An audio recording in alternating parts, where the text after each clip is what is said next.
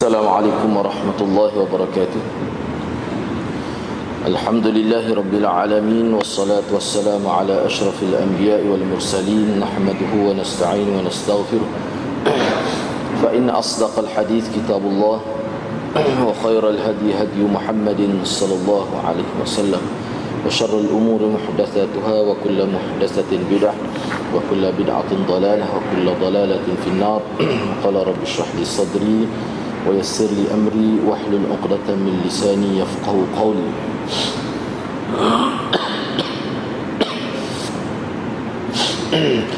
Alhamdulillah bersyukur kehadrat Allah Subhanahu Wa Taala kerana dapat bersama pada malam ini.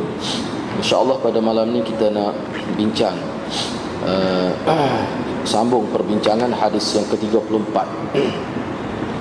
Insya-Allah pada malam ini kita nak buat kesimpulan. Uh, kita nak buat kesimpulan. Uh, berkenaan dengan hadis yang ke-34 ini. Iaitu hadis yang berkaitan dengan uh, perintah daripada Allah Subhanahu Wa Taala supaya kita menolak kemungkaran yang berlaku. Dan dalam masa yang sama menyuruh melakukan perkara yang ma'ruf walaupun dalam hadis ini disebut uh, maknanya tolak perkara mungkar. Hadis Abi Sa'id ini namun dari segi huraiannya dia bersekali uh, dengan amar ma'ruf itu.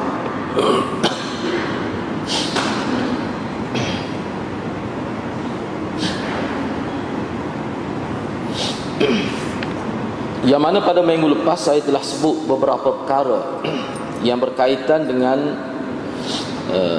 syarat-syarat tertentu yang telah disebutkan oleh para ulama. Bagi seorang yang hendak mengambil tanggungjawab mencegah perkara mungkar. Amar ma'ruf nahi mungkar tu dia ada uh, beberapa syarat yang telah pun kita sebut sebelum ini. Jadi insya-Allah perkara itu uh, diharapkan dapat difahami sebelum kita uh, bertindak terhadap sesuatu hal yang berkaitan dengan amar ma'ruf nahi munkar. Uh, supaya setiap tindak tanduk yang kita lakukan itu bertepatan dengan kehendak yang telah digariskan oleh uh, Nabi sallallahu alaihi wasallam. Namun saya nak sebut lagi sebelum kita pergi kepada kesimpulan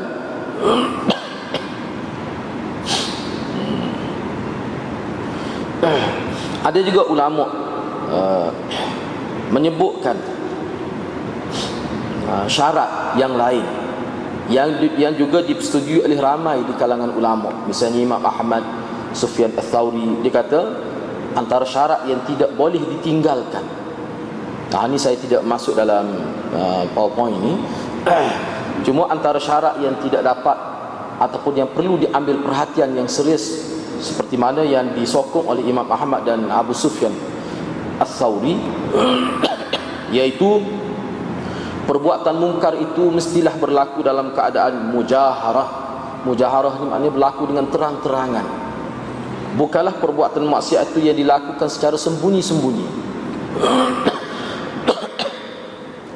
ha, misalnya ha, misalnya Imam Ahmad sebut dia kata misalnya seseorang itu nak cegah benda mungkar untuk dia tahu apa kemungkaran yang berlaku itu sehingga dia perlu panjat dinding misalnya. Ha, perlu letak video misalnya. Ha, jadi yang disebut oleh Imam Ahmad tu mana panjat dinding? Ha, sesuai pada zaman itu. Mana masalah macam kita korek lah maksiat tu. Mana kita cari. Kita ni mana usaha pula nak pergi nak pergi mengintai orang yang melakukan maksiat itu. Ha, siapa tahap itu kalau mengikut Imam Ahmad, kalau siapa tahap itu dia tidak wajib tu. Dia tidak wajib. kalau siapa ke tahap itu dia tidak wajib. Ha, ini tidak bermakna ha, misalnya letak video ke itu memang nak cari. Kalau letak video ke panjak di ini ke apa Hak ni ni dia tidak sampai ke peringkat wajib setengah mengikut setengah-setengah ulama dan benda ni disokong oleh Imam Ahmad dan Sufyan Ats-Tsauri.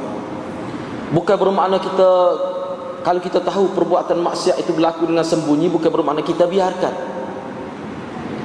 Ha, bukan bermaksud lagu tu. ha, cuma sini kita nak letak hukum yang wajib. Sebab dalam hadis ni marra'a minkum. Sesiapa yang lihat walaupun diterjemah sesiapa yang tahu. Ha, tahu ni tahu macam mana? Apakah tahu dengan cara siasat dengan cara inta dengan cara letak video? Ha, kalau perangkap itu lebih lagi lah kalau pasal perangkap dah tu itu lebih lagi. Itu tidak termasuk dalam hadis. Walaupun kita kalau kita tahu benda tu apa ni maksiat itu mungkar itu berlaku secara sembunyi masih ada banyak lagi pendekatan lain yang kita boleh gunakan. Jadi kalau maksiat itu tersembunyi kita boleh sekat tapi sekat dalam bentuk yang tersembunyi juga. Kita wajib jaga maruah orang yang melakukan maksiat secara tersembunyi kecuali maksiat itu dilakukan secara terang-terangan. Ha, selepas ini dalam dalam kesimpulan ini kita akan sebut kenapa ulama bezakan maksiat yang dilakukan secara terang-terangan dengan maksiat yang dilakukan secara sembunyi. Ha, sebenarnya ulama faham daripada beberapa hadis Nabi lah. misalnya Nabi sebut la'anallahul mujaharah. Allah la'anat orang yang melakukan maksiat secara terbuka.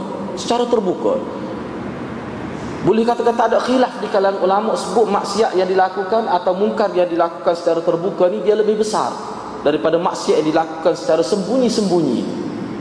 Dia lebih besar. Ha, InsyaAllah benda tu kita bincang dalam kesimpulan. Ha, Sebab itulah Imam Ahmad uh, Dia sokong pandangan itu Sufyan Al-Thawri juga kata tak boleh. Mana dah kalau kita dah kita tahu Tak perlulah kita duduk panjang dinding apa Kita kira lah dalam konteks lain. Tetapi kena ingat Orang yang melakukan maksiat secara sembunyi Jangan kita dedahkan di khalayak Itu haram boleh dia buat maksiat maknanya dia ada juga perasaan malu perasaan takut tu Cuma kadang-kadang manusia ni dia ada kelemahan. Terdorong untuk melakukan maksiat itu tak dapat. Tetapi perbuatan dia melakukan sembunyi-sembunyi itu tidak secara terang-terangan itu masih lagi ada kebaikan tu mengikut nilaian agama. Jadi jangan kita dedahkan. Sengaja kita cari, ya, kita ambil gambar, kita ambil video untuk kita dedahkan, ha, itu perbuatan itu sendiri dah haram. Bukan bermakna halal perbuatan maksiat yang dilakukan secara senyap-senyap ni. Tidak tetapi untuk kita tangani masalah itu dia tidak sama dengan mungkar atau maksiat yang dilakukan secara terang-terangan. Ha, ini disebut oleh ulama sebagai tambahan kepada syarat. Yang mana setengah-setengah ulama ada juga sebut kalau maksiat itu dilakukan dilakukan secara sembunyi, buat apa kira-kira nusuk-nusuk dah buat tu. Tiba-tiba kita dedahkan secara terbuka itu perbuatan yang tidak dianggap sebagai sunnah itu dosa dosa tu dia boleh mengaibkan dia boleh mengaibkan dia nah, kita kena tangani dengan cara yang bijaksana kalau boleh kita tangani dengan cara sembunyi juga ah. dan saya sendiri ada pengalaman lah. saya sendiri ada pengalaman ah, sebab tu bila kita tengok hadis tengok ulama ni kita cukup praktikal saya sendiri ada pengalaman. Ni kis yang melibatkan seks lah. Kis yang melibatkan seks. Manusia ni boleh terjerumus dalam seks walaupun tak lebar pun.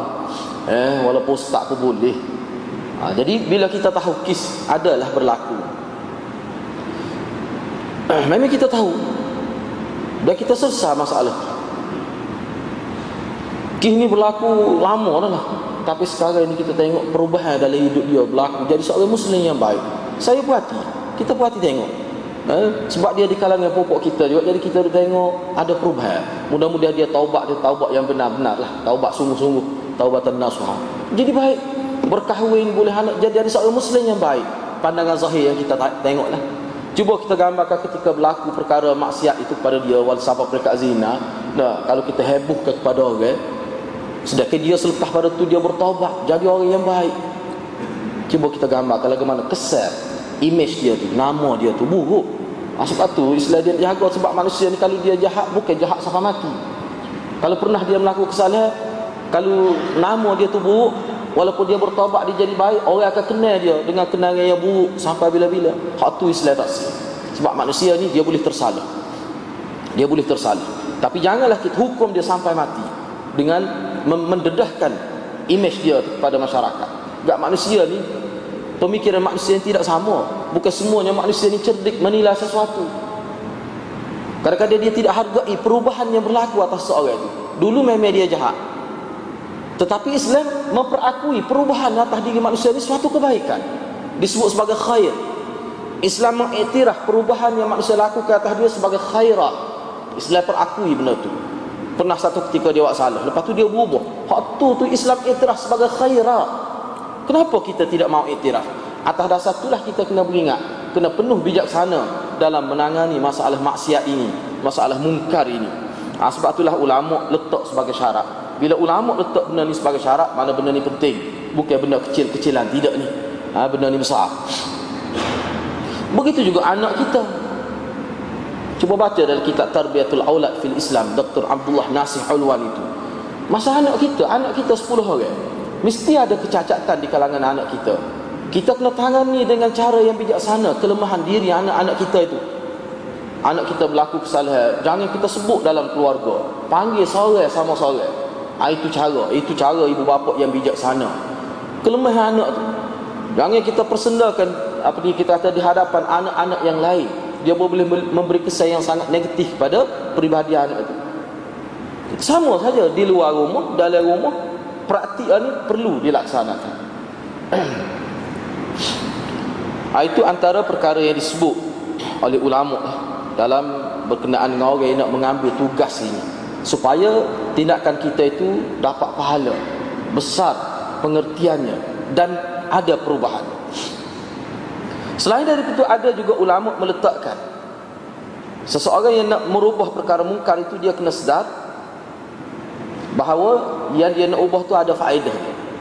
Kalaulah benda tu mungkar, tapi bila dia tegur, bila dia kecam benda tu wujud satu gejala yang lebih besar, maka dia kena tangguhkan dulu. Maknanya dia perlu tangani masalah lain. Misalnya sebagai contohlah ini kes ni kes terpencil untuk setengah-setengah orang ha, Saya nak sebut Kisah ni lah. Misalnya kisah aurat yang saya sebut dah sebelum ini ha, Kadang-kadang setengah-setengah orang yang jauh Sangat jauh daripada agama Walaupun duduk di kalangan orang-orang agama Tapi dia jauh daripada agama. Kadang-kadang ha, Kegagalan dia menutup aurat itu Sebenarnya faktor lain lebih besar Yang perlu kita tangani. Sebab tu payah dalam masalah ni. Apakah bila kita tengok seorang perempuan tidak menutup aurat Apakah lebih aula kita kita tegur dia Ha, kita tegur dia tentang aurat itu. Ataupun kita fikir masalah lain yang lebih besar kepada dia. Hak tu juga ulama kata perlu kita fikir juga. Sebab tak kena gaya dia masalah lain. Bukan masalah tutup aurat sangat. Dia masalah pendidikan. Dia masalah tidak pernah didedahkan benda itu kepada dia. Lepas tu dia tengok umat Islam pun kadang-kadang anak tok guru pun tidak tutup aurat. Jadi benda-benda tu benda-benda tu kadang-kadang menyebabkan dia jadi keliru. Dia jadi keliru boleh jadi kalau silap pendekatan kita duk tekan dia buat aurat boleh jadi dia semakin jauh daripada agama. Sebab tu ulama kata kadang-kadang benda tu terang salah tapi kita kena kaji kesalahan dia tu punca dia tu mana punca dia tu. Punca dia tu. Ha, sebab tu setengah ha, ni payah, ha, ni payah dalam bidang dakwah. Kalau orang belajar khusus dalam bidang dakwah ni dia akan apa lah. Dia akan apa? apa maksud ayat Quran? Ud'u ila sabili rabbika bil hikmati wal mau'izatil hasanah. Apa maksudnya? Ha, jadi benda ni payah. Ya, benda ni payah. Walaupun payah kukuk mana pun bukan semuanya kita terdedah dengan kis-kis yang payah begitu tapi ada ketikanya kita akan ber, berhadapan dengan kis-kis yang sukar ini. Ha, jadi kis yang sukar ini jangan kita bertindak sendirian. Kita perlu pandangan orang lain yang lebih mahir dalam menangani masalah ini. Ha, sebab itulah kukuk mana pun manusia ni dia lebih sesuai dengan agama. Sebab dia dikurniakan akal. Akal bercambuh pemikiran manusia. Salah satu bendanya yang ulama sebut mesti kita klasifikasikan mungkar itu. Mesti kita kelas-kelaskan mungkar itu. Ini mungkar dalam bab apa? Ini mungkar pribadi ke? Ini mungkar masyarakat ke? Ini mungkar pemimpin ke? Misalnya kalau kita kemungkaran pemimpin Memang kita kena tegur Tetapi ulama sebut cara nak tegur pemimpin itu Cara kita nak halal kemungkaran yang dilakukan oleh pemimpin itu. Kadang-kadang dia perlu pemimpin juga. Dia perlu orang mempunyai pemikiran pemimpin juga Baru boleh tegur pemimpin itu. Kalau pergi dengan kita rakyat biasa Ni payah. Kita bercakap pun tidak ada uh, Orang panggil tidak, ada isi lah kita nak. Uh, Kalau maknanya kita perlu cari orang lain. Kukuk mana pun peranan masyarakat itu tak ada. Gapa dia? Dia beri tekanan kepada pemimpin-pemimpin yang ada kesedaran supaya tegar pemimpin yang salah itu. Dia ada dia ada tetap ada peranan dia. Tapi dia direct lagi jumpa pemimpin yang melakukan kesalahan. Setengah ulama kata itu tidak aula. Sebab dia lari daripada hikmah yang dikehendaki oleh agama. Sebab pemimpin ni pemikiran dia lain. Cara hidup dia lain. Cara bercakap dia lain. Banyak benda-benda yang yang yang kadang-kadang gagal difahami oleh rakyat jelata ni. Ha, jadi benda tu payah. Ha, sebab tu setengah-setengah mungkar itu dia perlu ditangani dalam bentuk kelompok bukan secara individu. Ha, jadi hak ni ni payah hak ni ha, tapi kok mana apa kemungkaran dia? Banyak jenis ha, sebab tu Nabi sebut, sebut maknanya sebab tu Nabi kategori ada dalam bentuk kudrah ada dalam bentuk lisan. Kudrah tu makna yada lah Menggunakan tangan ada bentuk lisan Ada dalam bentuk benci dengan hati. Yang disebut sebagai selemah-lemah iman itu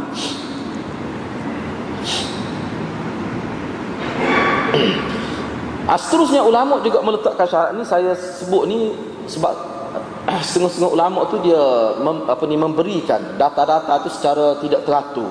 Cuma kita tengok Hak saya sebut baru ni tidak ada hak ni. Ha, Hak ni ni ada disebut Dalam kitab lain ada disebut pula benda ni. Ha, misalnya seseorang yang nak melakukan amar ma'ruf nahi mungkar itu ini sebenarnya satu kaedah. Janganlah dengan hilangnya satu kemungkaran dia akan lahir satu kemungkaran yang lebih besar ha, jadi ha, ni mungkin hak ni dalam kis macam mana dalam kis macam mana ha, misalnya sebagai contoh eh, sebagai contoh kalau kita baca buku-buku ahli psikologi lah, yang menangani masalah remaja Salah satu sebab faktor ah, remaja lari daripada rumah. Eh, faktor remaja lari daripada rumah misalnya. Ibu bapa bila dia tengok anak dia melakukan kesalahan, oh dia marah tu marah tu siapa peringkat. Orang Kelantan kata marah habis metal. Dia marah tu marah rapat selalu. Oh dia marah tu marah habis selalu. Dia waktu biar habis kemarahan dia. Sedangkan anak dia pada tu umur 16 dah, 17 dah, 18 dah. Ah, ini mana kesilapan. Dia tidak nilai sebab apa anak kenapa anak dia jadi gitu. Kenapa anak dia tak semaya? Kenapa anak dia liar? Kenapa anak dia terdedah dengan pergaulan bebas tu yang tidak terkawal tu perempuan. Kalau anak dia tu perempuan lah, kenapa? Apakah kesalahan dia tidak didik daripada awal? Ha, dia kadang-kadang bapak dia tidak nilai tu, tu dia mahu. Sedangkan anak tu sebenarnya hakikatnya sudah teruk dah. Ha, ini satu kesilapan. Jadi hak inilah yang ulama kata dalam situasi itu kalau kita tegur, kita marah, tak kena cara dia boleh membawa kerosakan yang lebih besar anak lari daripada rumah bina anak lari daripada rumah ah, sebenarnya itu lebih besar masalahnya lebih besar lari itu pergi ke mana kalau dia ikut jatuh macam-macam lah boleh berlaku yang kita boleh gambarkan dengan akal kita. Ha, ini kena ingat jadi lebih baik kita tangani dengan cara tengok dulu kaji kenapa anak berlaku gini? Siapa kawan dia? Bagaimana salat dia?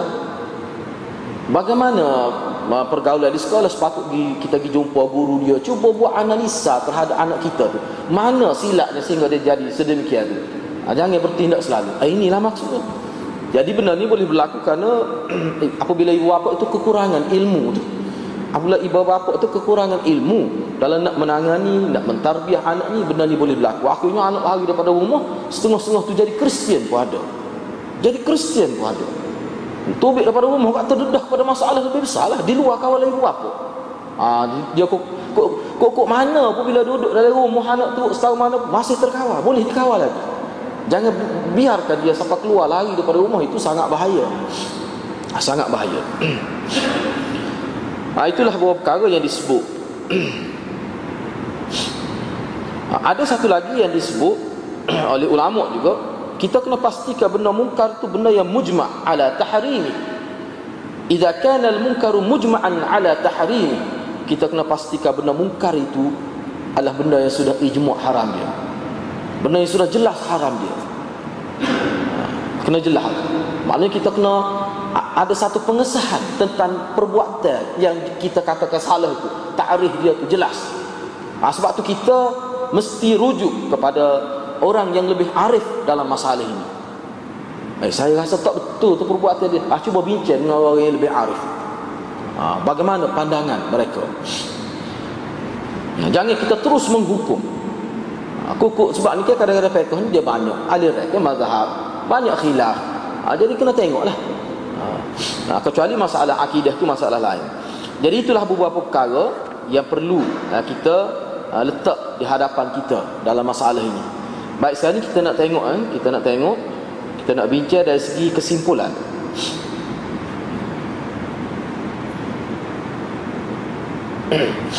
Ataupun pengajaran hadis Daripada hadis ni yang kita bincang ni Dia ada beberapa pengajaran lah Yang kita boleh ambil Untuk kita uh, pegang Untuk kita amalkan untuk kita praktikkan dalam hidup kita. Yang pertama, melalui hadis ini para ulama telah membuat satu kesimpulan dari segi hukum iaitu wajib menolak kemungkaran. Jadi wajib ini wajib aini ke? Wajib kifai ke? Wajib aini ini maksud adakah fardu ain ataupun fardu kifayah? Ada juga ulama kata fardu ain. Fardu ain ini makna hak dia dikatakan fardu ain itu hak dalam hati. Hak dalam hati. Benci dalam hati itu fardu ain. Hak itu memang tidak ada khilaf di kalangan ulama. Benci kepada maksiat, benci kepada kemungkaran ini dalam hati itu fardu ain. Kita nak tolak kemungkaran dengan lidah atau dengan kuasa dengan tangan yang digambarkan dalam hadis yang ke-34 ini, ah tu setengah ulama kata boleh jadi fardu ain dalam keadaan tertentu, boleh jadi fardu kifayah dalam keadaan tertentu. Misalnya kalau fardu ain fardu ain kita kata kalau tak ada dah orang lain. Kita boleh, kita mampu. Dah tak ada dah orang lain. Kita pun kita ada dah kalau tidak aku. Oh memang kalau aku tu jadi fardu ain tadi. Tetapi kalau dalam situasi lama lagi orang lain boleh buat dan dia fikir orang lain lebih aula dan ternyata orang lain tu buat ah tu dikira fardu kifayah. Ada orang lain buat lepas dia. Tapi kuku mana pun dia tak boleh tinggal. Hak dalam hati benci dalam hati tetap kena ada. Sebab hak tu hak asal. Hak tu hak asal. Kalau tak ada hak tu dia tak akan tubik dalam bentuk lidah dan kuasa. Tak akan keluar. Tak akan keluar dalam bentuk Ha, dalam konteks fardu kifayah juga misalnya dalam kif-kif besar ha, kerajaan hanya kerajaan saja boleh tangani dalam kis-kis besar misalnya. Ha, kis kemungkaran yang melibatkan senjata api dan sebagainya tak boleh ayat tu. Ha, kita tak boleh cuma kita boleh main peranan dalam bentuk report gitu sebab tu saya kata sokongan tetap ada. Asalkan ada perasaan benci dalam hati, ha, kita boleh tangani tu melalui report dan sebagainya. Jadi yang nak guna kuasa tu kerajaan kerajaan lah. Dengan polis dan sebagainya.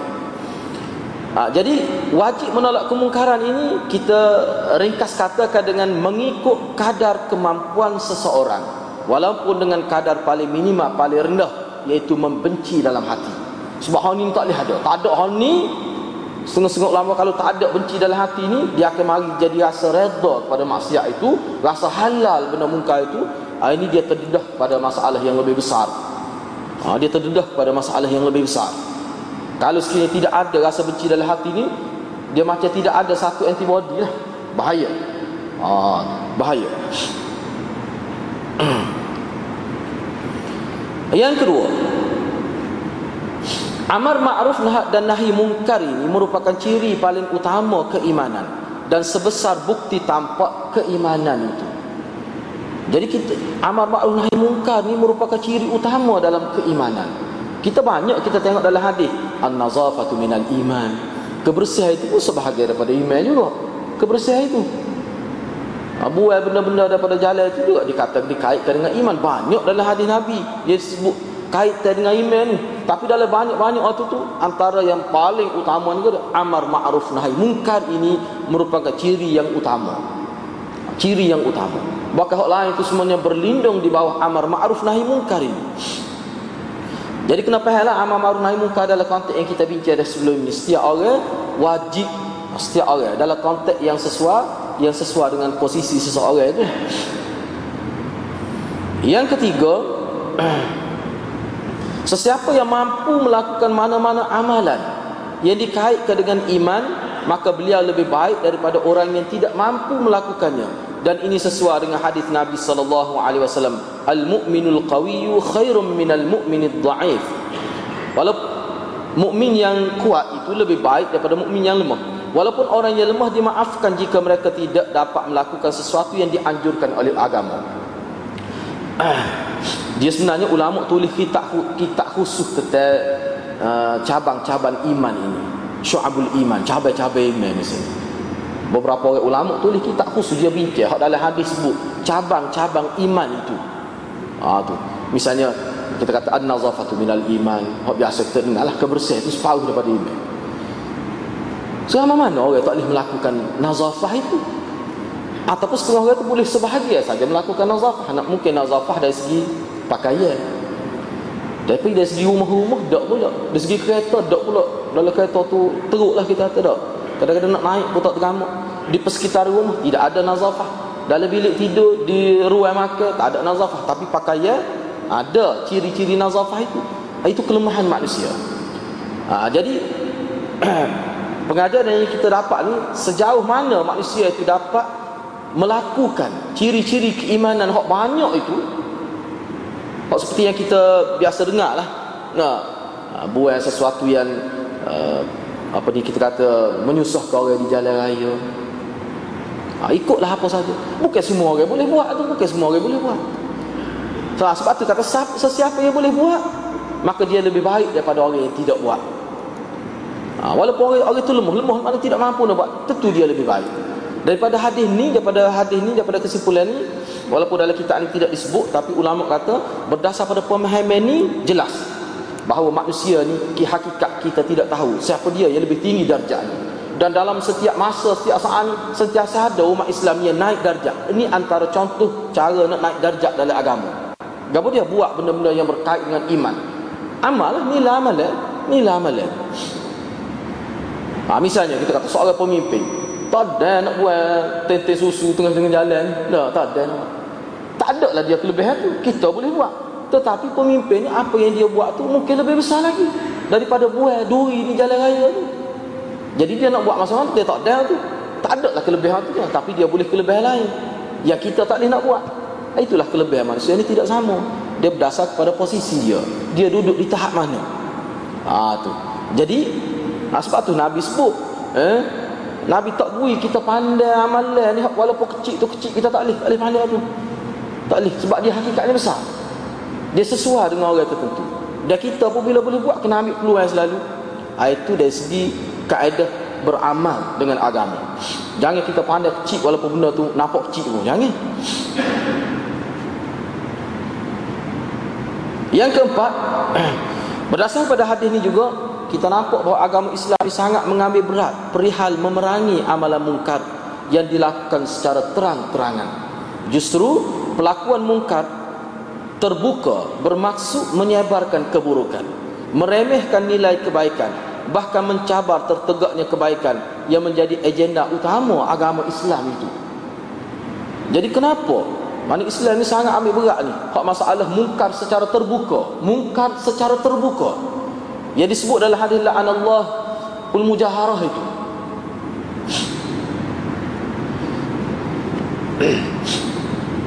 Setiap kita pasti ada pengalaman. Ya, Kadang-kadang saya kita. No. Dia buat mungkar. Benda mungkar. Dia sebut kita. Kita tak tahu Tapi kita tahu bila dia sebut. Saya rasa setiap orang ada pengalaman ni. Sama ada ketika sekolah itu Ataupun masa tua Kadang-kadang duduk kecek sama saya. Dia layak lah. Apakah itu termasuk dalam mujaharah juga? Mengikut ulama itu pun termasuk dalam mujaharah juga. Jadi seseorang yang melakukan dosa kemudian dia hebah heboh kepada orang sama ada kepada saing dia ke kepada siapa ke dia dapat dua dosa. Dosa kerana melakukan maksiat dosa kerana melakukan mungkar yang kedua dosa kerana menyebarkan kemungkaran itu. Boleh dua dosa. Ha, jadi orang ini berhak dapat laknat Allah mengikut dalam hadis. Ha, sebab apa? Islam letak kesalahan mungkar ini maksiat terbuka ini lebih besar kerana maksud dia kesan dia tu implikasi mungkar terbuka itu dia bersifat isya' menyebarkan benda mungkar. Jadi tersebar sebelum orang tak tahu. Dia gini kita kalau boleh kalau kalau nak uh, nak nak faham benda kena tengok dalam kitab Imam Ghazali. Imam Ghazali buat perbandingan begini ya. Kalau kita berada di kita duduk di rumah kita eh, tiap-tiap hari kita duduk tengok uh, maksiat itu. Kita ambil contoh mudah tiap-tiap hari anak kita terdedah kepada persekitaran kita wanita-wanita yang tidak mendedahkan aurat. Imam Ghazali kata ini sangat bahaya mengikut pandangan Imam Ghazali. Sebab apa? Kalau tiap-tiap hari kita biarkan anak kita duduk melihat benda-benda mungkar tanpa ada usaha sekatan daripada pihak kita, dia kok mana pun dia akan memberi kesan yang sangat negatif. Apa dia kesan dia? Anak kita berasa benda ni sebenarnya tidak bahaya mana. Ha, dia mari hak tu. Dia akan mari tu waktu tu. Tak ada apa pun. Allah tidak tutup aurat tu baik. Baik pada orang pakai kain tudung tu lagi. Bui salah. Buat makan panggil orang. Dia nampak baik. Ha, ini dia akan, dia akan berlaku kesilapan dalam menilai. Ha, tu bahaya. Memang ada berlaku Ada berlaku Seorang ustaz tu Kita apa kenal dia Bila isteri dia tidak tutup aurat Dia ni ustaz Dia kata tak apalah Dia kata isteri dia tidak tutup aurat Bila duduk dengan dia Dia nak dakwah isteri dia Dia pun ambil Dia nikah dengan perempuan yang tidak menutup aurat Kerana perempuan itu cantik Kita lari dah tak sah lah Ambil usia halal mudah Banyak lagi pijak lain nak hijau Oh dia kata Tak sih Ah ni peluang dakwah dia tu ah, Tak tengok tu pandai lah dia royak ni Hmm, bila ambil juga dia pula jadi pening kepala.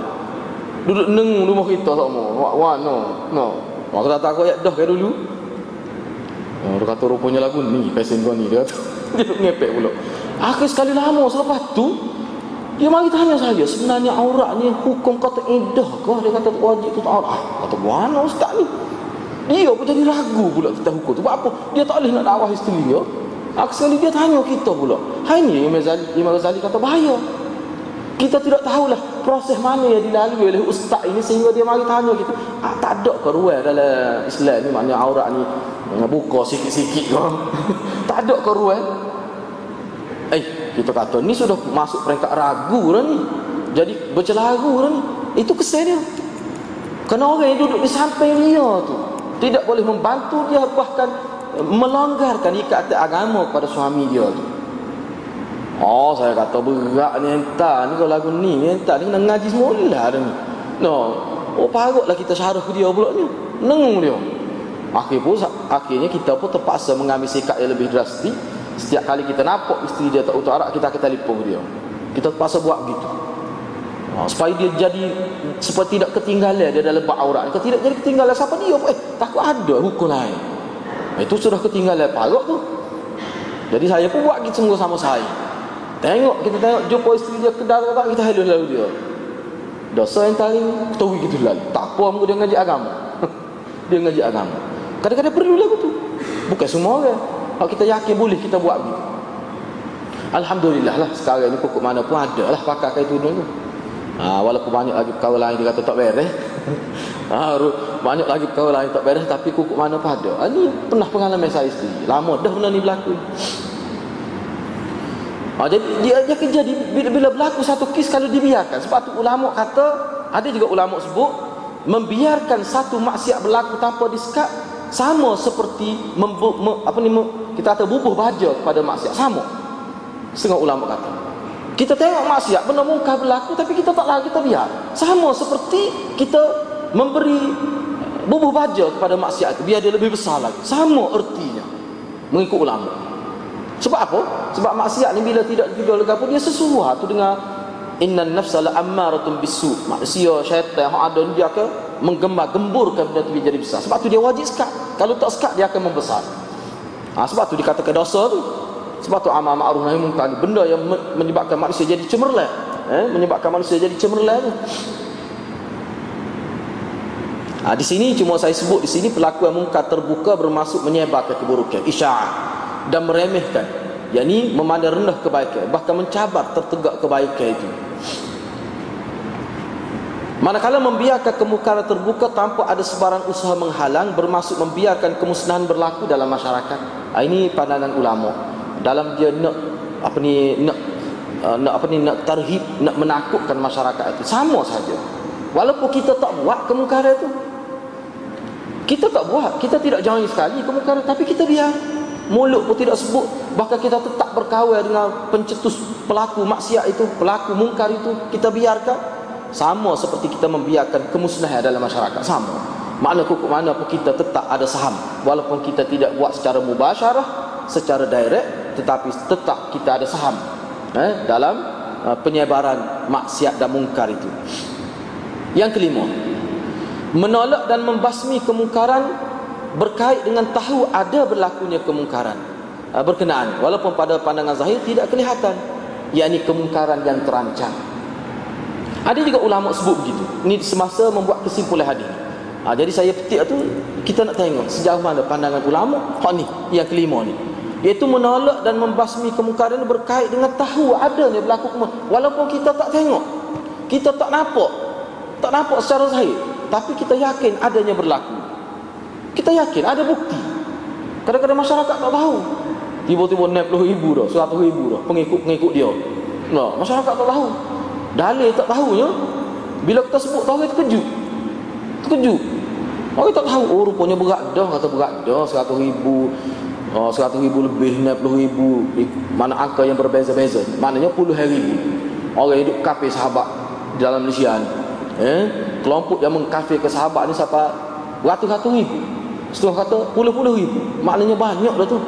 Tapi kita tidak tahu. Ha, ini mana kemungkaran terancam.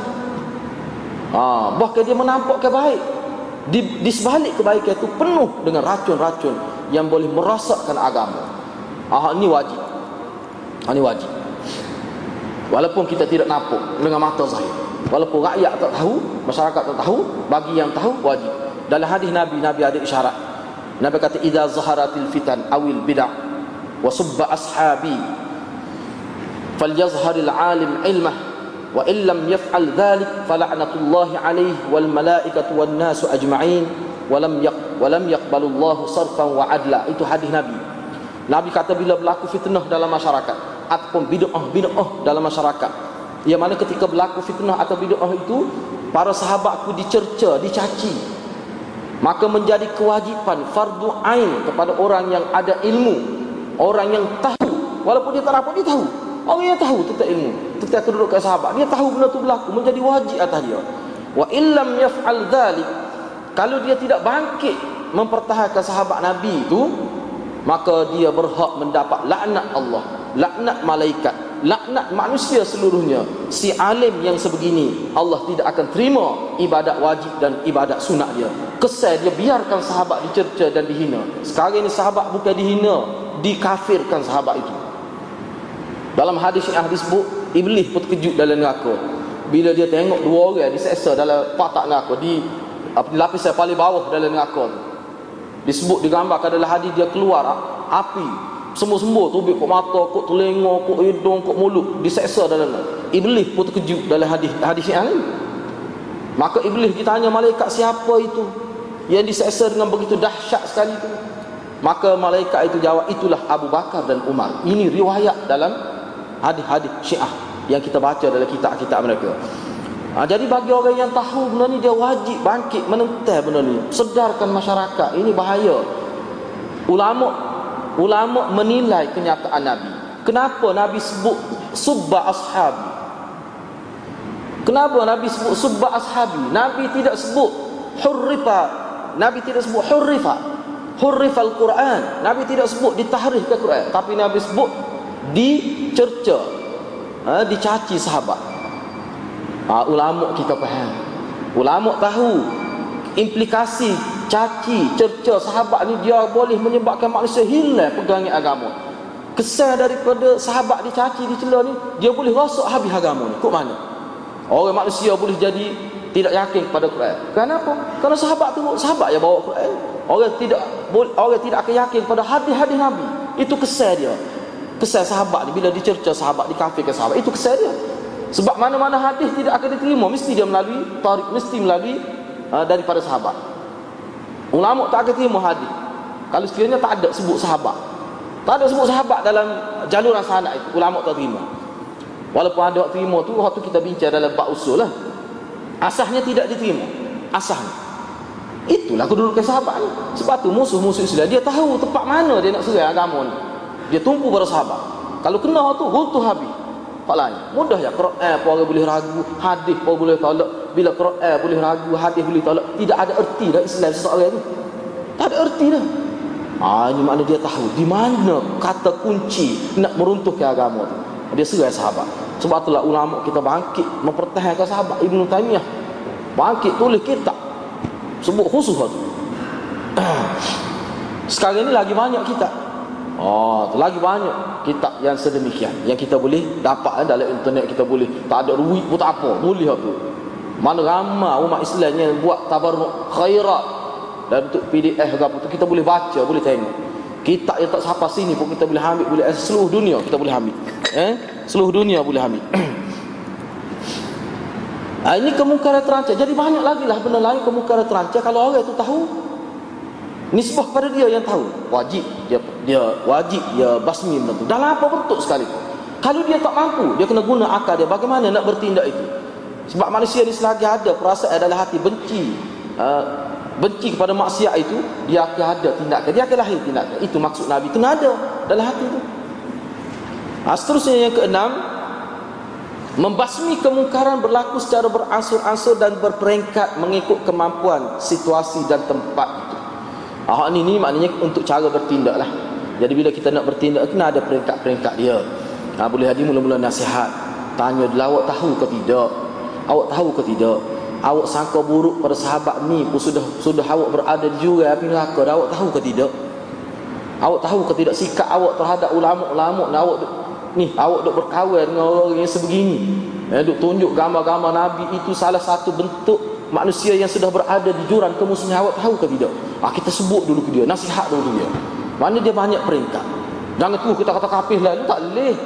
Ha, sebab tu kita tidak benar. Mana kita ni mudah-mudah kata bila kata dia kenapa amal jah kita kata kafir lah. Tak boleh. Tak boleh gitu. Kita tumpu atas amal dia. Amal dia. Kalau dia ada amal itu kita nasihat dia. Dia tahu ke tidak? Dalam apa saja lah. Dalam apa saja. Jangan terus kita hukum dia kafir. Tak boleh. Tak boleh lagu. Kita tumpu pada amal dia. Amal lagu ni tak kira siapa. Jika ada berlaku pada dia, maka boleh membawa kepada kufur. Ha, itu maksud. Jadi berperingkatlah kita bercakap dia berperingkat. Cuma setengah-setengah perkara sudah sampai ke peringkat berat. Sudah sampai ke peringkat berat. Setengah-setengah perkara tu dia lebih baik kita jaga yang belum kena penyakit itu daripada yang telah kena tu kadang-kadang. Kalau dia kena ni ajaran salah ni atas nama agama ni ingat mudah ke dia nak kembali balik ke pangkal jalan tu payah. Payah. Sebab tu hukum murtad, hukum murtad ni dia tindakan terakhir. Bila orang itu murtad, memang tak ada ulama kata kena kena bunuh selalu tak ada. Kadang-kadang puluh tahun baru bunuh. Kena tengok ni lah kena duduk ke tahap pengajian dia, kena masuk kaunseling, kena letak dia di tempat khusus sebagai untuk rawat masalah akidah dia. Bukan dihukum murtad. Bila kata murtad, tu kena bunuh lah tidak. Banyak perkara lain lagi.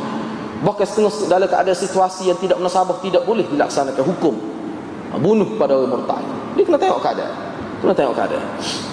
Hal tu dibahas dalam kitab lah. Cuma apa yang saya nak sebutnya, tindakan itu mesti mendapat apa ni kita kata orang pandangan orang yang lebih arif. Untuk bertindak, untuk bertindak sampai ke peringkat hak teruk ni. Lah. Ha. Yang ketujuh, melalui kata-kata Nabi sallallahu alaihi wasallam, jika tidak mampu ubahlah dengan hati dan itu adalah selemah-lemah iman. Ha, kata-kata Nabi ini menunjukkan hukum perintah membasmi kemungkaran adalah wajib. Secara umumnya gitu. Wajib kan? Wajib. Maknanya kalau kita tak boleh nak ubah dengan tangan, tak boleh nak ubah dengan mulut. Kena ubah dengan hati. Yang ini benci dalam hati. Maknanya benci dalam hati dia ada juga unsur perubahan itu. Benci dalam hati terhadap mungkar maksiat ini dia ada unsur perubahan. Lagu mana? Ha, dulu yang saya sebut dah. Kalau benci dalam hati ni, dia akan tidak bersekongkol dengan orang yang buat salah. Dia tidak akan ha, mana duduk di tempat dilakukan kesalahan itu dia akan melonjak tubik ke lidah dia dalam situasi-situasi itu dia kata Allah dia kata kenapa sanggup buat begini sekuku dia akan tubik begitu ah tu sekuku kalau ada benci dalam hati ah, sebab tu benci dalam hati pun salah satu bentuk perubahan bentuk merubah juga sebenarnya hak tu wajib ada kalau hak tu pun tidak ada setengah ulama saya tengok dalam beberapa syarah dia kata kalau tak ada tu tak ada benci apa maksud tak ada benci kepada maksiat? Setengah-setengah ulama dia sebut orang lagu ni sebenarnya hakikatnya tak ada iman. Memang dalam hadis pun sebut. Kalau hak tu pun tak ada, sebenarnya tidak ada iman walaupun seberat habah bijirin yang paling kecil. Tak ada hakikatnya kalau tak ada tu. Jadi makna itu nilai terakhir lah Iman seorang benci kepada maksiat ni boleh katakan nilai terakhir Tak ada tu tak ada iman Maknanya berat lah Sebab apa? Sebab bila tidak ada benci pada maksiat dia akan mari hati manusia dia tidak boleh kosong. Dia akan mari perasaan-perasaan lain yang bercanggah dengan benci pada maksiat. Iaitu jadi saya pada maksiat. Saya pada benda mungkar, redha pada mungkar. Ha, kalau sampai ke tahap itu, ha, itu boleh rosak akidah. Boleh boleh jadi gugur syahadahnya, boleh jadi sampai ke tahap itu. Sebab tu dia maknanya orang yang tidak ada perasaan benci pada mungkar itu dia berada di atas landasan yang boleh sampai kepada kekufuran. Ha, itu mengikut ulama. Yang kelapan, zahir hadis menunjukkan setiap mukmin bertanggungjawab terhadap amar ma'ruf dan nahi mungkar. Dan jika mereka tidak mampu melakukannya, maka beliau wajib menjauhkan yang mungkar sebagaimana yang dijelaskan oleh Nabi sallallahu alaihi wasallam. Jadi zahir hadis ini amal ma'ruf nahi munkar ni wajib. Kalau seseorang itu tidak dapat melakukan tak boleh nak buat hal tu. Maka dia wajib dia menjauhkan yang mungkar sebagaimana dijelaskan oleh Nabi wasallam. Nak jauh benda mungkar dia kena ada benci dalam hati tu. Sebab tu ulama gabungkan pemahaman hadis yang ke-34 ini dengan hadis ini yaitu muru bil ma'ruf wa illam taf'aluhu wan wanhu 'anil munkar wa illam tajtanibuhu maksudnya suruhlah kebaikan walaupun kamu tidak melakukannya dan laranglah kemungkaran walaupun kamu melakukannya. Ini syarah al-arba'in oleh asy-syarnubi dia sebut dalam kitab dia. Walaupun kita melakukan kejahatan pun kita kena larang orang buat jahat? Kalau orang tu buat jahat lepas tu dia tidak larang orang buat jahat dia boleh dua dosa. Dosa dia buat dosa dia tak larang dosa. Lepas tu kita kata lagu mana dia duk bonok dengan muka dia nak larang oh ikutlah aku ke mana hukum agama lagu tu. Saya setuju kalau tak setuju? Itulah kata Nabi sallallahu alaihi wasallam. Oh kita kata memang tak ada power lah sebab dia kalau dia tak buat, dia suruh orang buat pun tak ada power. Ni dia buat kena muka, dia lari orang buat. Lagi tak ada power. Suruh dia tak orang tak ikut. Itu bukan persoalan kita, itu bukan persoalan orang, persoalan kita. Masalah agamanya bila seorang itu muslim, dia wajib amal ma'ruf nahi munkar walaupun benda munkar tu benda yang dia buat tak gugur. Maknanya kita boleh faham daripada kenyataan ini tidak gugur tanggungjawab wajib mencegah benda mungkar kepada pelaku mungkar itu sendiri. Tidak tidak. Makna itu tidak lepas dia. Tetap ada tanggungjawab. Ha, sebab tu Nabi sebut suruhlah kebaikan walaupun kamu tidak melakukannya walaupun kamu tidak buat kebaikan tapi kamu kena suruh orang buat. Kita tak usah kira lah tak ada kawan Nabi lah Nabi benci hal hadis. Itu suku tapi nak ayat ni amal ma'ruf nahi munkar ni wajib. Walaupun kamu tak buat benda yang yang kamu suruh tu tapi tetap kamu kena suruh. Sebab itu kewajipan kamu. Maknanya di sini kewajipan suruh suku kewajipan buat tu suku. Dua perkara yang berbeza. Hadis ini juga kita boleh faham bahawa nak ayatnya besarnya kedudukan amal ma'ruf nahi munkar. Sehingga orang yang buat munkar pun tak, tak terlepas tanggungjawab tu Orang yang tidak buat, buat benda baik pun tak terlepas tanggungjawab suruh orang buat benda baik. Yang kesembilan, perkataan min. Perkataan min bermakna sesiapa. Dalam hadis memberi makna maksud umum yang merangkumi setiap mukallaf dalam agama. Dalam hadis ini disebut marra'a. Marra bukan min yang man tu. Man hak mula-mula. Bukan minkum, minkum tu lain. Ha, hak tu man. Ha, marra'a minkum man mausul tu lah. Man mar'a minkum munkar. Sesiapa? Hak ni ni man ni siapa saja termasuk. Asalkan dia tu mukallaf mukallaf dalam pemahaman kita lah. Orang yang cukup syarat mukallaf. Sudah menanggung dosa sendiri dan sebagainya dia pun tidak gila dia pun waras molek. Ha, itu maksudnya mukallaf. Maka dia kena tanggungjawab. Ha, inilah hukum wajib yang ambil daripada man tu lah. Sesiapa saja tak kira dia orang fasik ke dia orang jahat. Sama bila dia muslim mukallaf dia wajib melaksanakan tanggungjawab amar ma'ruf nahi munkar. Kita faham daripada man itu. Faham daripada man itu. Yang ke-10 menolak kemungkaran dengan lidah sedangkan beliau mampu menolak dengan kuasa yang ada. Atau menolak kemungkaran dengan hati sedangkan beliau mampu menolaknya dengan lidah. Maka tindakan beliau tidak dapat melepaskan diri dari hukum wajib yang dimaksudkan bahkan beliau dianggap melakukan maksiat pada Allah Subhanahu wa taala. Seseorang itu dia boleh cegah dengan tangan dia dengan kuasa sebab dia ada kuasa. Tapi dia tak buat, dia tak guna kuasa tu. Dia duduk bercil dalam hati ataupun dia suruh ayat kali tak usah buatlah padahal dia boleh suka. Dia boleh suka. Kita tengok Saidina Umar siapa nak pukul dengan anak batu sampai eret tangan. Turun daripada masjid sampai eret tangan di jumpa Nabi kasar nampak tu sebab dia boleh buat. Dia orang tak kata pada Saidina Umar. Oh tidak, tak ada kita dengar bila Sayyidina Umar bertindak tegas sahabat-sahabat berkata, ingat dia tu siapa? Tak ada. Sebab orang tahu Sayyidina Umar ni siapa. Orang kenal Sayyidina Umar ni siapa. Orang tahu potensi, posisi, kedudukan Sayyidina Umar di masyarakat. Orang tahu. Bila Sayyidina Umar sampai erik tangan supaya turun pergi kerja, orang tu tak kata, "Mu siapa?" Nak lari. Sayyidina Umar pun dia bertindak dia dia tahu kedudukan dia dalam agama ni setara mana. Makna orang yang lagu tu Kalau dia boleh buat guna kuasa Tiba-tiba dia tak guna kuasa Dia guna yang rendah Guna lidah Dia dikira sebagai maksiat Melakukan asi kepada Allah. Pelaku maksiat dia Tak boleh. Apatah lagi kalau dia ada kuasa? Dia guna hati Dia bercih hati. Mulut pun tak sebut Tidak tegah dengan perbuatan Dengan kuasa yang ada Hal ini tidak lepas mengikut ulama. Talih. Ha, maknanya kita kena tahu lah. Jadi hak ni ni sebab tu dalam buat agama ni paling besar kan ikhlas. Bila seorang itu ikhlas dia akan buat mengikut keikhlasan dia. Dia dia tidak boleh nak kata hamba tak boleh nak buat padahal dia boleh buat. Dia nak bermuka-muka dah hadapan dia, dia kena ingat Allah Maha tahu.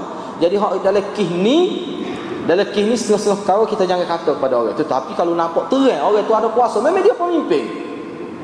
Dan memang dia pemimpin dan dia diberi kuasa khusus dalam bidang-bidang tu dia tak buat. Ah tu boleh lah kalau kita nak baca hadis ni dia pun. Dan dia berdosa sebab dia sudah mengabaikan tanggungjawab wajib dia. Dia berdosa. Dan saya duk tengok hak ni ni ulama ulama tak ada khilaf juga ni. Tak ada khilaf juga. Ha ni. Ha. Tak ada khilaf disebut sepakat ulama bahawa orang yang ada kuasa memang jelas kuasa dia tak guna memang dia berdosa. Dia dikira kira melakukan maksiat walaupun dia sebut dengan lidah. Tak okeylah 50 tahun 40 tahun sebut dengan lidah saja. Tak leh. Dia kena ada dalam bentuk tindakan ni. Yang ke-11 Amalan-amalan yang jelas hukumnya seperti salat dan zina misalnya dan seumpamanya. Maka orang awam mengetahuinya dan menjadi kewajipan mereka untuk amar ma'ruf dan nahi munkar dalam hal berikut. Namun dalam persoalan yang rumit dan berkaitan ijtihad, maka menjadi tanggungjawab orang alim dalam bidang berkenaan. Jadi hak ni kalau benda-benda hak rumit-rumit tidak jelas ni, ah ini tidak tidak ada kaitan dengan masyarakat. Dalam benda-benda hak dururi, misalnya semaya itu benda dururi. Semaya lima lima waktu itu benda dururiyatid Ah tu tak boleh. Semua orang terlibat tu. Tapi kalau benda-benda berkaitan dengan ijtihad, pernah orang kita dulu politik pun dia tidak tahu. Ah itu maknanya benda yang kadang-kadang rumit bagi masyarakat. Biasalah masyarakat yang dijajah kadang-kadang dia tidak tahu kefarduan politik itu. Nak boleh faham tu selama mana tutup guru kita nak sebut. Eh, tokoh-tokoh pendidik kita nak sebut baru masyarakat faham. Tu pun pun faham tidak menyeluruh. Ah jadi benda-benda gitu alain hak tu perlu pada orang akademik yang boleh merujuk kita yang boleh memahami perkara ini melalui sumber yang sahih itu. Yang kedua belas, mukmin yang bergaul dalam masyarakat dan mereka sabar menghadapi kerenah masyarakat lebih baik daripada mukmin yang memencirkan diri daripada masyarakat dan mereka tidak terdedah kepada kerenah masyarakat. Ini maksud daripada had, sebuah hadis Nabi lah. Mana seseorang mengasihkan diri pada masyarakat.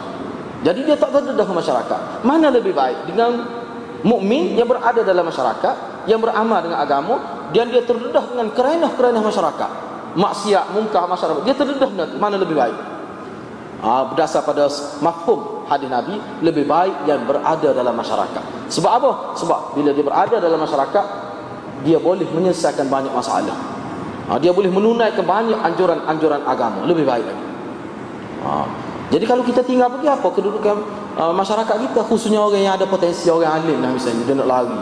Ah uh, kena tengok ni secara umumnya begitu. Uh, kenapa tu? Kalau dia lari daripada masyarakat bagaimana dia nak amar ma'ruf nahi munkar? Tak ada peluang untuk dia amar ma'ruf nahi munkar. Tapi kalau dia duduk dalam masyarakat bergaul bermasyarakat maka dia ada keupayaan itu. Dia boleh dia terdedah pada amar ma'ruf nahi munkar itu. Itulah maksud secara umumnya begitu. Jadi dua belah perkara tu mudah-mudahan hadirat boleh faham lah. Dua belah perkara yang berkait dengan hadis ini dari segi pengajaran lah yang kita boleh ambil.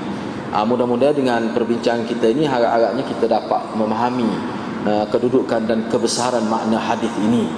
Uh, mudah-mudahan perkara itu menjurus kita kepada mengikut sunnah Nabi sallallahu alaihi wasallam dan menjauhkan diri daripada amalan yang tidak berkait dengan ajaran Nabi sallallahu alaihi wasallam. Wabillahi taufiq hidayah wassalamualaikum warahmatullahi wabarakatuh. Hmm, bila ambil tu gak dia pula jadi pening kepala. Duduk neng rumah kita semua. Wah, wah no. No. Wah, kata tak aku ya dah kayak dulu. Oh, dia kata rupanya lagu ni pesen kau ni dia. dia ngepek pula. Akhir sekali lama selepas tu dia mari tanya saja sebenarnya aurat ni hukum kata edah ke dia kata wajib tu aurat. Ah, kata mana ustaz ni? Dia pun jadi ragu pula tentang hukum tu. Sebab apa? Dia tak boleh nak dakwah isteri dia. Sekali dia tanya kita pula. Hai ni Imam Ghazali, Imam Ghazali kata bahaya. Kita tidak tahulah proses mana yang dilalui oleh ustaz ini sehingga dia mari tanya kita. Ah, tak ada ke ruang dalam Islam ni maknanya aurat ni buka sikit-sikit ke. tak ada ke ruang. Eh, kita kata ni sudah masuk peringkat ragu dah ni. Jadi bercelaru dah ni. Itu kesan dia. Kena orang yang duduk di samping dia tu tidak boleh membantu dia bahkan melonggarkan ikatan agama kepada suami dia tu. Oh saya kata berat ni entah ni kalau lagu ni ni entah ni kena ngaji semula dah ni. No. Oh parutlah kita syarah ke dia pula ni. Nengung dia. Akhir pun, akhirnya kita pun terpaksa mengambil sikap yang lebih drastik. Setiap kali kita nampak isteri dia tak utuh arak kita akan telefon dia. Kita terpaksa buat begitu. Ha, supaya dia jadi supaya tidak ketinggalan dia dalam buat aurat. Kalau tidak jadi ketinggalan siapa dia? Eh, takut ada hukum lain. Itu sudah ketinggalan parut tu. Jadi saya pun buat gitu semua sama saya. Tengok kita tengok jumpa isteri dia kedar tak kita hello lalu dia. Dosa yang tadi tahu gitu lah. Tak apa muka dia ngaji agama. dia ngaji agama. Kadang-kadang perlu lagu tu. Bukan semua orang. Kalau kita yakin boleh kita buat gitu.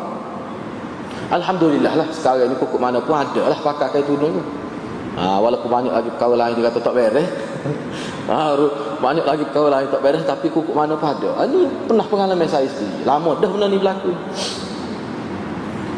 Ha, jadi dia, dia akan jadi bila, bila berlaku satu kes kalau dibiarkan. Sebab tu ulama kata, ada juga ulama sebut, membiarkan satu maksiat berlaku tanpa disekat sama seperti membu, me, apa ni, kita kata bubuh baja pada maksiat. Sama. Setengah ulama kata. Kita tengok maksiat, benda mungkar berlaku tapi kita tak lagi kita biar. Sama seperti kita memberi bubuh baja kepada maksiat itu biar dia lebih besar lagi. Sama ertinya. Mengikut ulama. Sebab apa? Sebab maksiat ni bila tidak ditinggal oleh apa dia sesuatu dengan innan nafsa la ammaratun bisu. Manusia syaitan yang ada dia akan menggembar gemburkan benda tu jadi besar. Sebab tu dia wajib sekat. Kalau tak sekat dia akan membesar. Ha, sebab tu dikatakan dosa tu. Sebab tu amal ma'ruf nahi munkar benda yang menyebabkan manusia jadi cemerlang. Eh, menyebabkan manusia jadi cemerlang tu. Ha, di sini cuma saya sebut di sini pelaku yang mungkar terbuka bermaksud menyebarkan keburukan. Isya'ah dan meremehkan yakni memandang rendah kebaikan bahkan mencabar tertegak kebaikan itu manakala membiarkan kemukaran terbuka tanpa ada sebarang usaha menghalang bermaksud membiarkan kemusnahan berlaku dalam masyarakat. Ah, ini pandangan ulama. Dalam dia nak apa ni nak uh, nak apa ni nak tarhib nak menakutkan masyarakat itu sama saja. Walaupun kita tak buat kemukaran itu. Kita tak buat. Kita tidak jauhi sekali kemukaran tapi kita biar mulut pun tidak sebut. Bahkan kita tetap berkawal dengan pencetus pelaku maksiat itu pelaku mungkar itu kita biarkan. Sama seperti kita membiarkan kemusnahan dalam masyarakat. Sama. Makna kuku mana pun kita tetap ada saham. Walaupun kita tidak buat secara mubasyarah secara direct tetapi tetap kita ada saham eh, dalam uh, penyebaran maksiat dan mungkar itu. Yang kelima menolak dan membasmi kemungkaran berkait dengan tahu ada berlakunya kemungkaran.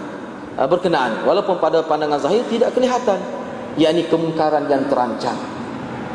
Ada juga ulama sebut begitu. Ini semasa membuat kesimpulan hadis. Ha, jadi saya petik tu kita nak tengok sejauh mana pandangan ulama hak ni yang kelima ni. Iaitu menolak dan membasmi kemungkaran berkait dengan tahu adanya berlaku kemungkaran. Walaupun kita tak tengok kita tak nampak tak nampak secara zahir tapi kita yakin adanya berlaku kita yakin ada bukti. Kadang-kadang masyarakat tak tahu. Tiba-tiba naik puluh ribu dah, seratus ribu dah, pengikut-pengikut dia. No, masyarakat tak tahu. Dalil tak tahu ya. Bila kita sebut tahu kita terkejut. Terkejut. Orang tak tahu, oh rupanya berat dah, kata berat dah, seratus ribu. Oh, seratus ribu lebih, naik puluh ribu. Mana angka yang berbeza-beza. Maknanya puluh ribu. Orang hidup kafir sahabat dalam Malaysia ni. Eh? Kelompok yang mengkafir ke sahabat ni sampai ratus-ratus ribu. Setelah kata puluh-puluh ribu Maknanya banyak dah tu. Tapi kita tidak tahu. Ha, Ini mana kemungkaran terancam. Ha, Bahkan dia menampakkan baik. Di, di sebalik kebaikan itu penuh dengan racun-racun Yang boleh merosakkan agama. Ha, Ini wajib. Ha, Ini wajib. Walaupun kita tidak nampak dengan mata zahir. Walaupun rakyat tak tahu Masyarakat tak tahu Bagi yang tahu wajib. Dalam hadis Nabi, Nabi ada isyarat Nabi kata idza zaharatil fitan awil bid'ah wa subba ashabi falyazharil alim ilmah wa illam yaf'al dhalik fala'natullahi alayhi wal malaikatu wan nasu ajma'in wa lam yaq wa lam yaqbalullahu sarfan wa adla. Itu hadis Nabi. Nabi kata bila berlaku fitnah dalam masyarakat ataupun bid'ah bid'ah dalam masyarakat yang mana ketika berlaku fitnah atau bid'ah itu para sahabatku dicerca dicaci maka menjadi kewajipan fardu ain kepada orang yang ada ilmu. Orang yang tahu. Walaupun dia tak dapat dia tahu. Orang yang tahu tentang ilmu. Ketika kedudukan sahabat dia tahu benda tu berlaku. Menjadi wajib atas dia. Wa illam yaf'al dhalik. Kalau dia tidak bangkit mempertahankan sahabat nabi itu maka dia berhak mendapat laknat Allah laknat malaikat laknat manusia seluruhnya. Si alim yang sebegini Allah tidak akan terima ibadat wajib dan ibadat sunat dia. Kesal dia biarkan sahabat dicerca dan dihina. Sekarang ini sahabat bukan dihina dikafirkan sahabat itu. Dalam hadis yang hadis bu iblis pun terkejut dalam neraka. Bila dia tengok dua orang diseksa dalam patak neraka di lapisan paling bawah dalam neraka tu disebut digambarkan adalah hadis dia keluar api semua-semua tubik kok mata, kok telinga, kok hidung, kok mulut diseksa dalam Iblis pun terkejut dalam hadis hadis yang lain. Maka iblis ditanya malaikat siapa itu yang diseksa dengan begitu dahsyat sekali itu. Maka malaikat itu jawab itulah Abu Bakar dan Umar. Ini riwayat dalam hadis-hadis Syiah yang kita baca dalam kitab-kitab mereka. Ha, jadi bagi orang yang tahu benda ni dia wajib bangkit menentang benda ni. Sedarkan masyarakat. Ini bahaya. Ulama ulama menilai kenyataan Nabi. Kenapa Nabi sebut subba ashabi? Kenapa Nabi sebut subba ashabi? Nabi tidak sebut hurrifa. Nabi tidak sebut hurrifa. Hurrifa al-Quran. Nabi tidak sebut ditahrif ke Quran, tapi Nabi sebut dicerca. Ha, dicaci sahabat. Ha, ulama kita faham. Ulama tahu implikasi caci, cerca sahabat ni dia boleh menyebabkan manusia hilang pegangan agama. Kesan daripada sahabat dicaci, dicela ni, dia boleh rosak habis agama ni. Kok mana? Orang manusia boleh jadi tidak yakin kepada Quran. Kenapa? Kerana sahabat tu sahabat yang bawa Quran. Orang tidak orang tidak akan yakin kepada hadis-hadis Nabi. Itu kesan dia. Kesan sahabat ni bila dicerca sahabat, dikafirkan sahabat, itu kesan dia. Sebab mana-mana hadis tidak akan diterima mesti dia melalui tarik mesti melalui uh, daripada sahabat. Ulama tak akan terima hadis. Kalau sekiranya tak ada sebut sahabat. Tak ada sebut sahabat dalam jalur sanad itu. Ulama tak terima. Walaupun ada terima tu waktu kita bincang dalam bab usul lah. Asahnya tidak diterima. Asahnya. Itulah kedudukan sahabat ni. Sebab tu musuh-musuh Islam dia tahu tempat mana dia nak serang agama ni. Dia tumpu pada sahabat. Kalau kena tu runtuh habis. Hak lain. Mudah ya Quran pun orang boleh ragu, hadis pun boleh tolak. Bila Quran boleh ragu, hadis boleh tolak, tidak ada erti dah Islam seseorang itu. Tak ada erti dah. Ha, ini makna dia tahu di mana kata kunci nak meruntuhkan agama tu. Dia serai sahabat. Sebab itulah ulama kita bangkit mempertahankan sahabat Ibnu Taimiyah. Bangkit tulis kitab sebut khusus tu. Sekarang ini lagi banyak kitab Oh, lagi banyak kitab yang sedemikian. Yang kita boleh dapat eh, dalam internet kita boleh. Tak ada duit pun tak apa. Boleh tu mana ramai umat Islam yang buat tabarruk khairat. Dan untuk PDF ke apa tu kita boleh baca boleh tengok. Kitab yang tak sampai sini pun kita boleh ambil boleh eh, seluruh dunia kita boleh ambil. Eh? Seluruh dunia boleh ambil. Ah, ini kemungkaran terancam jadi banyak lagi lah benda lain kemungkaran terancam kalau orang itu tahu nisbah pada dia yang tahu. Wajib. Dia dia wajib dia basmi benda tu. Dalam apa bentuk sekali. Kalau dia tak mampu dia kena guna akal dia. Bagaimana nak bertindak itu? Sebab manusia ni selagi ada perasaan dalam hati benci uh, benci kepada maksiat itu dia akan ada tindakan. Dia akan lahir tindakan. Itu maksud Nabi. Kena ada dalam hati itu nah, seterusnya yang keenam membasmi kemungkaran berlaku secara beransur-ansur dan berperingkat mengikut kemampuan situasi dan tempat itu. Ahak ni ni maknanya untuk cara bertindak lah Jadi bila kita nak bertindak Kena ada peringkat-peringkat dia. Ha, Boleh haji mula-mula nasihat. Tanya dia awak tahu ke tidak? Awak tahu ke tidak? Awak sangka buruk pada sahabat ni pun sudah sudah awak berada di juga api neraka Awak tahu ke tidak? Awak tahu ke tidak? Sikap awak terhadap ulama-ulama awak ni awak duk berkawan dengan orang yang sebegini. Eh, duk tunjuk gambar-gambar Nabi itu salah satu bentuk manusia yang sudah berada di jurang kemusuhan awak tahu ke tidak? Ha, kita sebut dulu ke dia, nasihat dulu ke dia. Mana dia banyak perintah. Jangan tu kita kata kafir itu tak boleh. Ha, sebab tu kita tidak benar. Mana kita ni mudah-mudah kata bila kata dia kenapa amal syah kita kata kafir lah. Tak boleh. Tak boleh gitu. Kita tumpu atas amal. Amal. Kalau dia ada amal itu kita nasihat dia. Dia tahu ke tidak? Dalam apa saja lah. Dalam apa saja. Jangan tu kita hukum dia kafir. Tak boleh. Tak boleh lah. Kita tumpu pada amalan dia. Amalan lagu ni tak kira siapa. Jika ada berlaku pada dia, maka boleh membawa kepada kufur. Ha, itu maksud. Jadi berperingkatlah kita bercakap dia berperingkat. Cuma setengah-setengah perkara sudah sampai ke peringkat berat. Sudah sampai ke peringkat berat. Setengah-setengah perkara tu dia lebih baik kita jaga yang belum kena penyakit itu daripada yang telah kena tu kadang-kadang. Kalau dia kena ni ajaran salah ni atas nama agama ni ingat mudah ke dia nak kembali balik ke pangkal jalan tu payah. Payah. Sebab tu hukum murtad, hukum murtad ni dia tindakan terakhir. Bila orang tu murtad, memang tak ada ulama kata kena kena bunuh selalu tak ada. Kadang-kadang puluh tahun baru bunuh. Kena tengok ni lah dulu ke tahap pengajian dia kena masuk kaunseling, kena letak dia di tempat khusus sebagai untuk rawat masalah akidah dia. Bukan dihukum murtad. Bila kata murtad, tu kena bunuh lagi tidak. Banyak perkara lain lagi. Bahkan setengah dalam keadaan situasi yang tidak menasabah tidak boleh dilaksanakan hukum. Bunuh pada orang murtad. Dia kena tengok keadaan. Kena tengok keadaan. Hal tu dibahas dalam kitab lah. Cuma apa yang saya sebutnya, tindakan itu mesti mendapat apa ni kita kata orang pandangan orang yang lebih arif. Untuk bertindak, untuk bertindak sampai ke peringkat hak teruk ni. Lah. Ha. Yang ketujuh, melalui kata-kata Nabi wasallam, jika tidak mampu ubahlah dengan hati dan itu adalah selemah-lemah iman. Ha, kata-kata Nabi ini menunjukkan hukum perintah membasmi kemungkaran adalah wajib. Secara umumnya gitu. Wajib lah. Wajib. Maknanya kalau kita tak boleh nak ubah dengan tangan, tak boleh nak ubah dengan mulut. Kena ubah dengan hati. Yang ini benci dalam hati. Maknanya benci dalam hati dia ada juga unsur perubahan itu. Benci dalam hati terhadap mungkar maksiat ini dia ada unsur perubahan. Lagu mana? Ha, dulu ke saya sebut dah kalau benci dalam hati ni dia akan tidak bersekongkol dengan orang buat salah. Dia tidak akan uh, mana duduk di tempat dilakukan kesalahan itu. Dia akan melonjak tubik ke lidah dia. Dalam situasi-situasi itu dia kata Allah dia kata kenapa sanggup buat begini sekuku dia akan tubik begitu. Ah tu sekuku kalau ada benci dalam hati. Ah, sebab tu benci dalam hati pun salah satu bentuk perubahan bentuk merubah juga sebenarnya. Hak tu wajib ada. Kalau hak tu pun tidak ada setengah ulama saya tengok dalam beberapa syarah dia kata kalau tak ada tu tak ada benci. Apa maksud tak ada benci kepada maksiat? Setengah-setengah ulama dia sebut Orang lagu ni sebenarnya hakikatnya tak ada iman. Memang dalam hadis pun sebut Kalau waktu pun tak ada Sebenarnya tidak ada iman walaupun seberat Habah Bijirin yang paling kecil.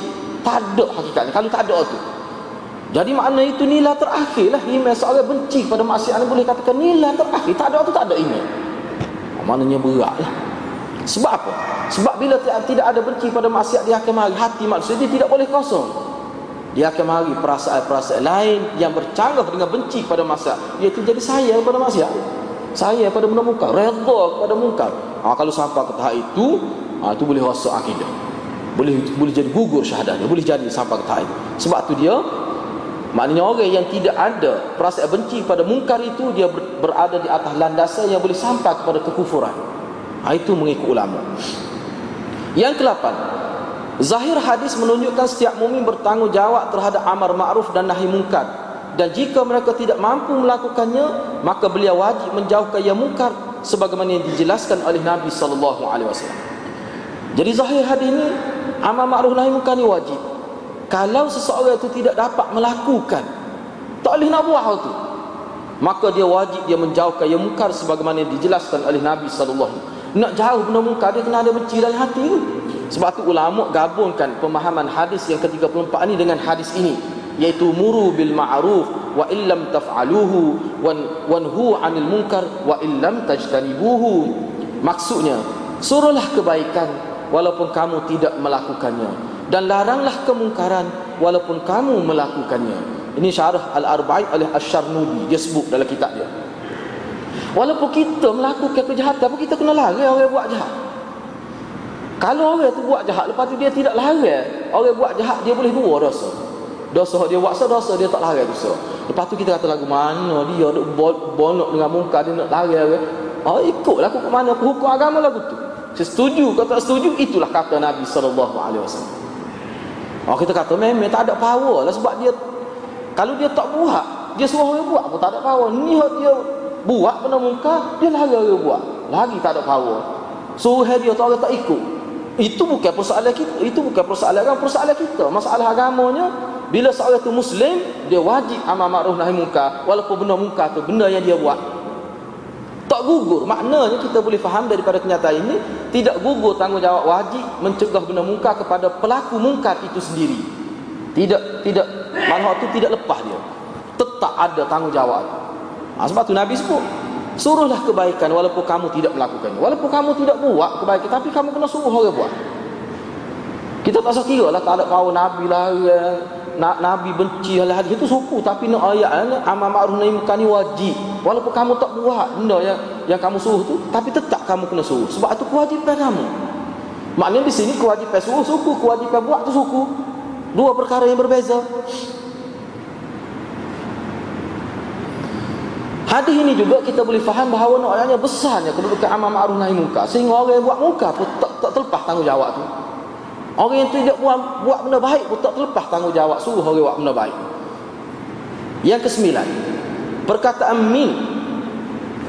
Perkataan min bermakna sesiapa. Dalam hadis memberi makna maksud umum yang merangkumi setiap mukallaf dalam agama. Dalam hadis ini disebut marra'a. Marra bukan min yang man tu. Man hak mula-mula. Bukan minkum, minkum tu lain. Ah ha, tu man. Ha, marra'a minkum man mausul tu lah. Man mar'a minkum munkar. Sesiapa? Hak ni ni man siapa saja termasuk. Asalkan dia tu mukallaf mukallaf dalam pemahaman kita lah. Orang yang cukup syarat mukallaf. Sudah menanggung dosa sendiri dan sebagai dia pun tidak gila dia pun waras molek. Ha, itu maksudnya mukallaf. Maka dia kena tanggungjawab. Ha, inilah hukum wajib yang ambil daripada man tu lah. Sesiapa saja tak kira dia orang fasik ke dia orang jahat sama bila dia muslim mukallaf dia wajib melaksanakan tanggungjawab. Amar ma'ruf nahi munkar. Kita faham daripada man itu. Faham daripada man itu. Yang ke-10 menolak kemungkaran dengan lidah sedangkan beliau mampu menolak dengan kuasa yang ada. Atau menolak kemungkaran dengan hati sedangkan beliau mampu menolaknya dengan lidah.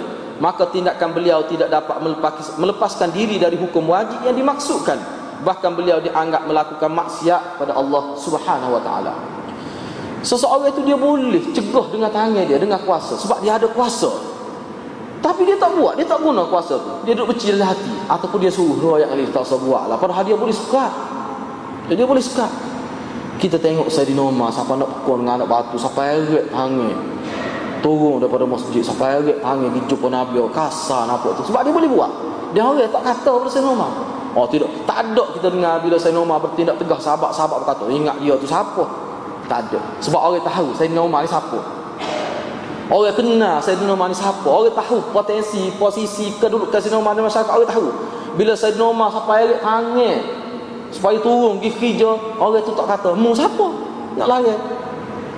Sayyidina Umar pun dia bertindak, dia, dia tahu kedudukan dia dalam agama ni setara mana.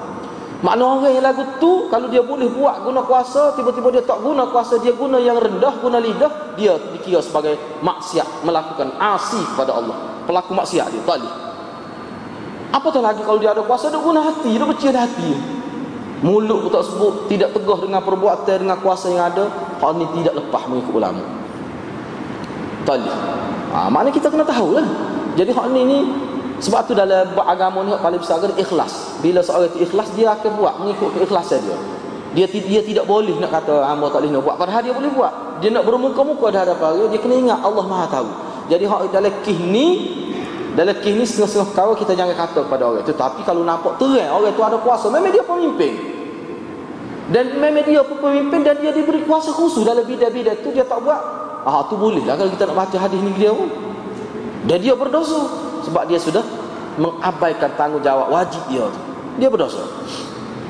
Dan saya duk tengok hak ni ni ulama ulama tak ada khilaf juga ni. Tak ada khilaf juga. Hak ni. Oh.